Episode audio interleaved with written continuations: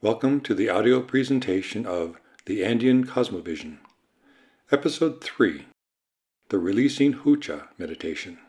Hi, I'm Oakley Gordon. This Releasing Hucha meditation only takes a couple of minutes.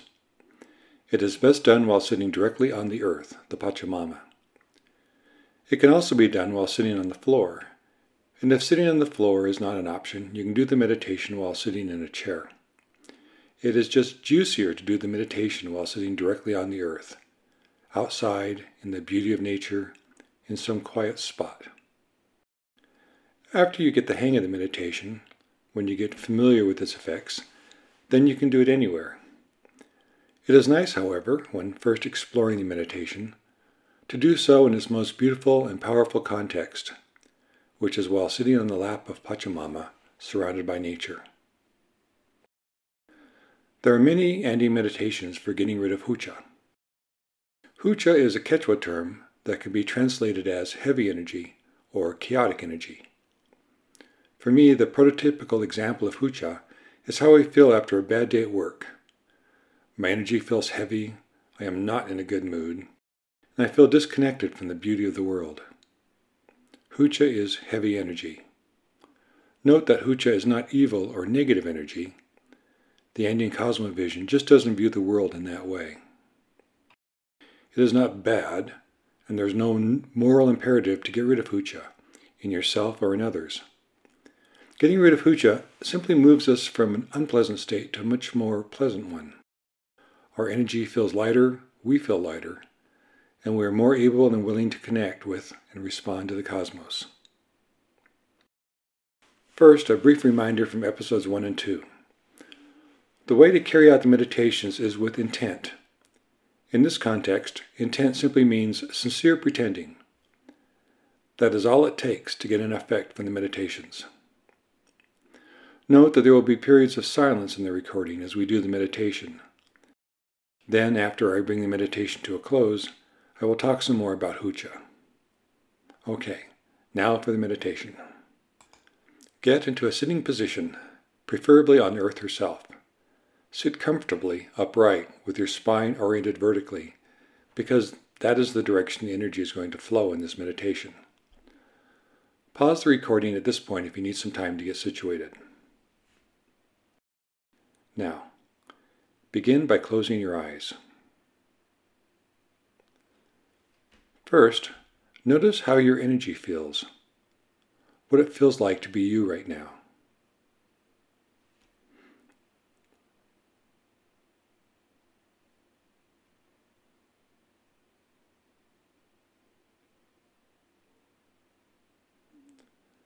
Now, take three full but comfortable breaths, paying exquisite attention to your breathing.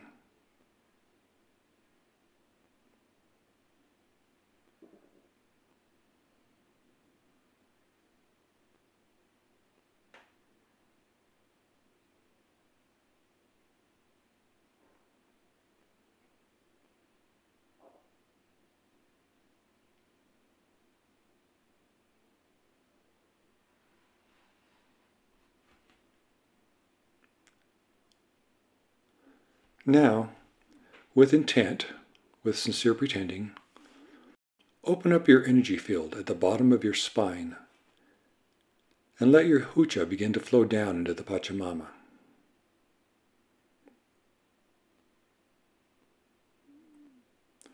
Right after you open up the energy field at the bottom of your spine, use intent again to open up your energy field at the top of your head and invite the light, refined energy of the cosmos to flow down into your being as your hucha flows into the Pachamama.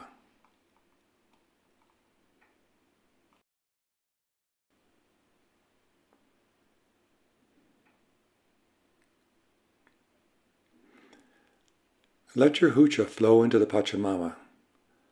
Don't be concerned about giving the Pachamama your hucha. It is not like polluting her. It is one of Pachamama's great gifts to us that she accepts our hucha and recycles it into refined energy, releasing it back into the cosmos.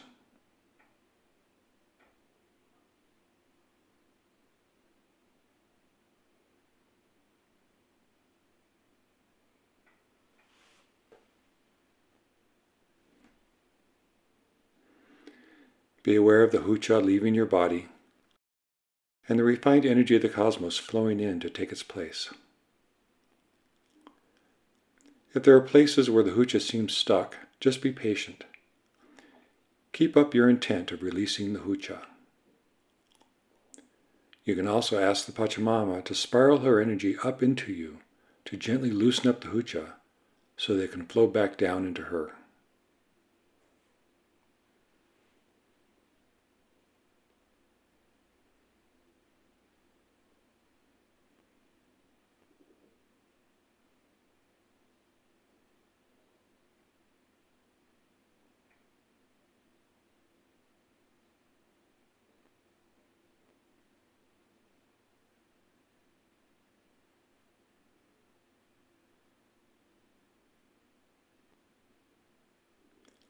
Thank you. Now notice how you feel now. What your energy is like now. The difference between how you felt when we started and how you feel now when you have completed the meditation comprises your knowledge of what the meditation has accomplished. Any description you read about what a meditation accomplishes is completely irrelevant. The effects may not be the same each time, and they may vary from very subtle to wow. But over several experiences with the meditation, you will begin to learn what the meditation is all about. This won't be an intellectual knowledge, or you could just read about it, but instead will be knowledge at a deeper level of your being. This is what the exploration of the Andean cosmovision is all about an exploration that takes place at something other than intellectual level. When you do this meditation on your own, simply bring it to an end when you feel that all of your hucha has been released into Pachamama. This is the best way of doing it. Sometimes I have only a little bit of hucha, and sometimes I have a lot. And sometimes the hucha just whooshes down when I open my energy at the base of my spine, and sometimes it flows like cold molasses. I recommend that you do this meditation on a regular basis. I have found that when I could most benefit from getting rid of my hucha is also when I am least likely to sit down and do the meditation. When I am full of hucha, I don't feel like meditating. I am too caught up in my grumpiness. I'm not going to sit down and do some stupid Andean meditation, yada, yada, yada, yada. So it helps to have this meditation be part of a routine so that you have the momentum to do it, even on those days you most need it. I like pairing this meditation with the Touching Pachamama meditation covered in episode 2. I probably do these two meditations together more than any other Andean meditations. I can get through both in less than five minutes, and I really like their combined effect. I also usually do both of those meditations to get my energy ready before I do one of the many other Andean meditations that I will cover in later episodes of this podcast. Now, I would like to share a few thoughts about Hucha. Hucha is heavy energy. It is not evil or negative or bad. It is just not how I like to experience my life. Our Hucha is also hard on those around us. Back when I was a full time professor, I would sometimes come home from work full of Hucha. Even though I would try to keep it to myself, it would still spread from me to my family.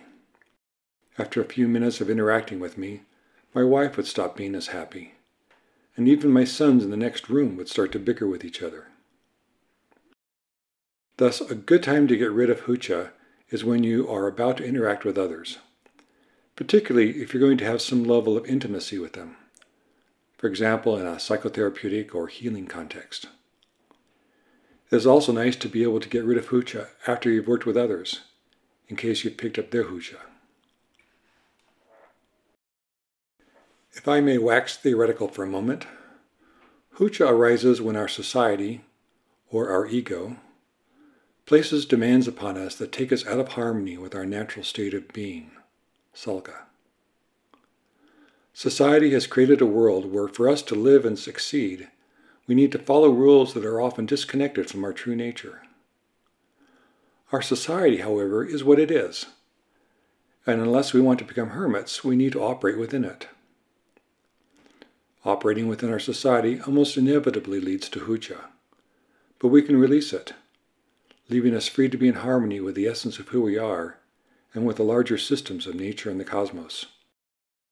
When we get rid of our hucha, we not only feel better, we bring beauty to our dance with our society, and that has a nice effect on those around us as well. As with all of the Andean meditations, this meditation is performed within the context of our relationship with the cosmos. The Pachamama accepts and recycles our hucha. The cosmos gives us refined and beautiful energy to replace it. It is a wonderful reality we live in where the earth, the wind, the trees, the rivers, the stars, the mountain peaks, the cosmos itself are all willing to support our evolution as beings. This happens within a loving and mutually supportive relationship between ourselves and the cosmos, a relationship engendered by engaging in the Andean meditations. The most essential dynamic of this relationship and the one that we can nourish, is the Andean principle of Ayni, reciprocity, where to receive is always balanced by giving, and to give is always balanced by receiving. Ayni is not an intellectual or ethical concept, but rather something that arises from the heart. After wandering down the path of the Andean cosmovision for a while, a great sense of gratitude and love for the cosmos arose within me. I always bring a little plastic bottle of tequila with me when I go into nature to meditate. It doesn't have to be tequila. The Andean people I've worked with use either pisco, a local brandy, or chicha, a type of homebrewed beer. And I offer a little to the Pachamama and to the Apus, the beings or the great mountain peaks, and to the river by which I meditate, and to the trees, and to the stars, giving a few drops to each with the intent of expressing my appreciation. Occasionally, I will offer a more elaborate expression of gratitude, a haywariska, which I will describe in a later episode. These little offerings, after or before the meditations, complete the circle of Ayni in our relationship with nature. In my experience, the meditations are beautiful, but the relationship we can form with the cosmos is even more beautiful. In closing, I'd like to mention that there are many, many Andean meditations for getting rid of hucha in yourself and in others. This is a big thing in the Andes. The releasing hucha meditation is my favorite way of getting rid of hucha in myself. It is derived from meditation in Joan Wilcox's excellent book, Masters of the Living Energy, The Mystical World of the Q'ero of Peru. This is the end of episode 3 of the podcast the Andean Cosmovision. The podcast covers some of the material presented in my book, The Andean Cosmovision, available in both printed and electronic formats, and which can be ordered through your local bookstore as well as through Amazon and Barnes & Noble. The podcast is being made available so that those of you who want to explore the meditations can listen to an auditory walkthrough of the meditations while you are meditating. Many more meditations and supportive conceptual information may be found in my book, The Andean Cosmovision, as well as for free in my blog. For more information on the book, my blog, and other supportive material, please visit my website at www.salkawind.com. That is Salka with a K, S A L K A, salkawind.com. This is Oakley Gordon. Thank you.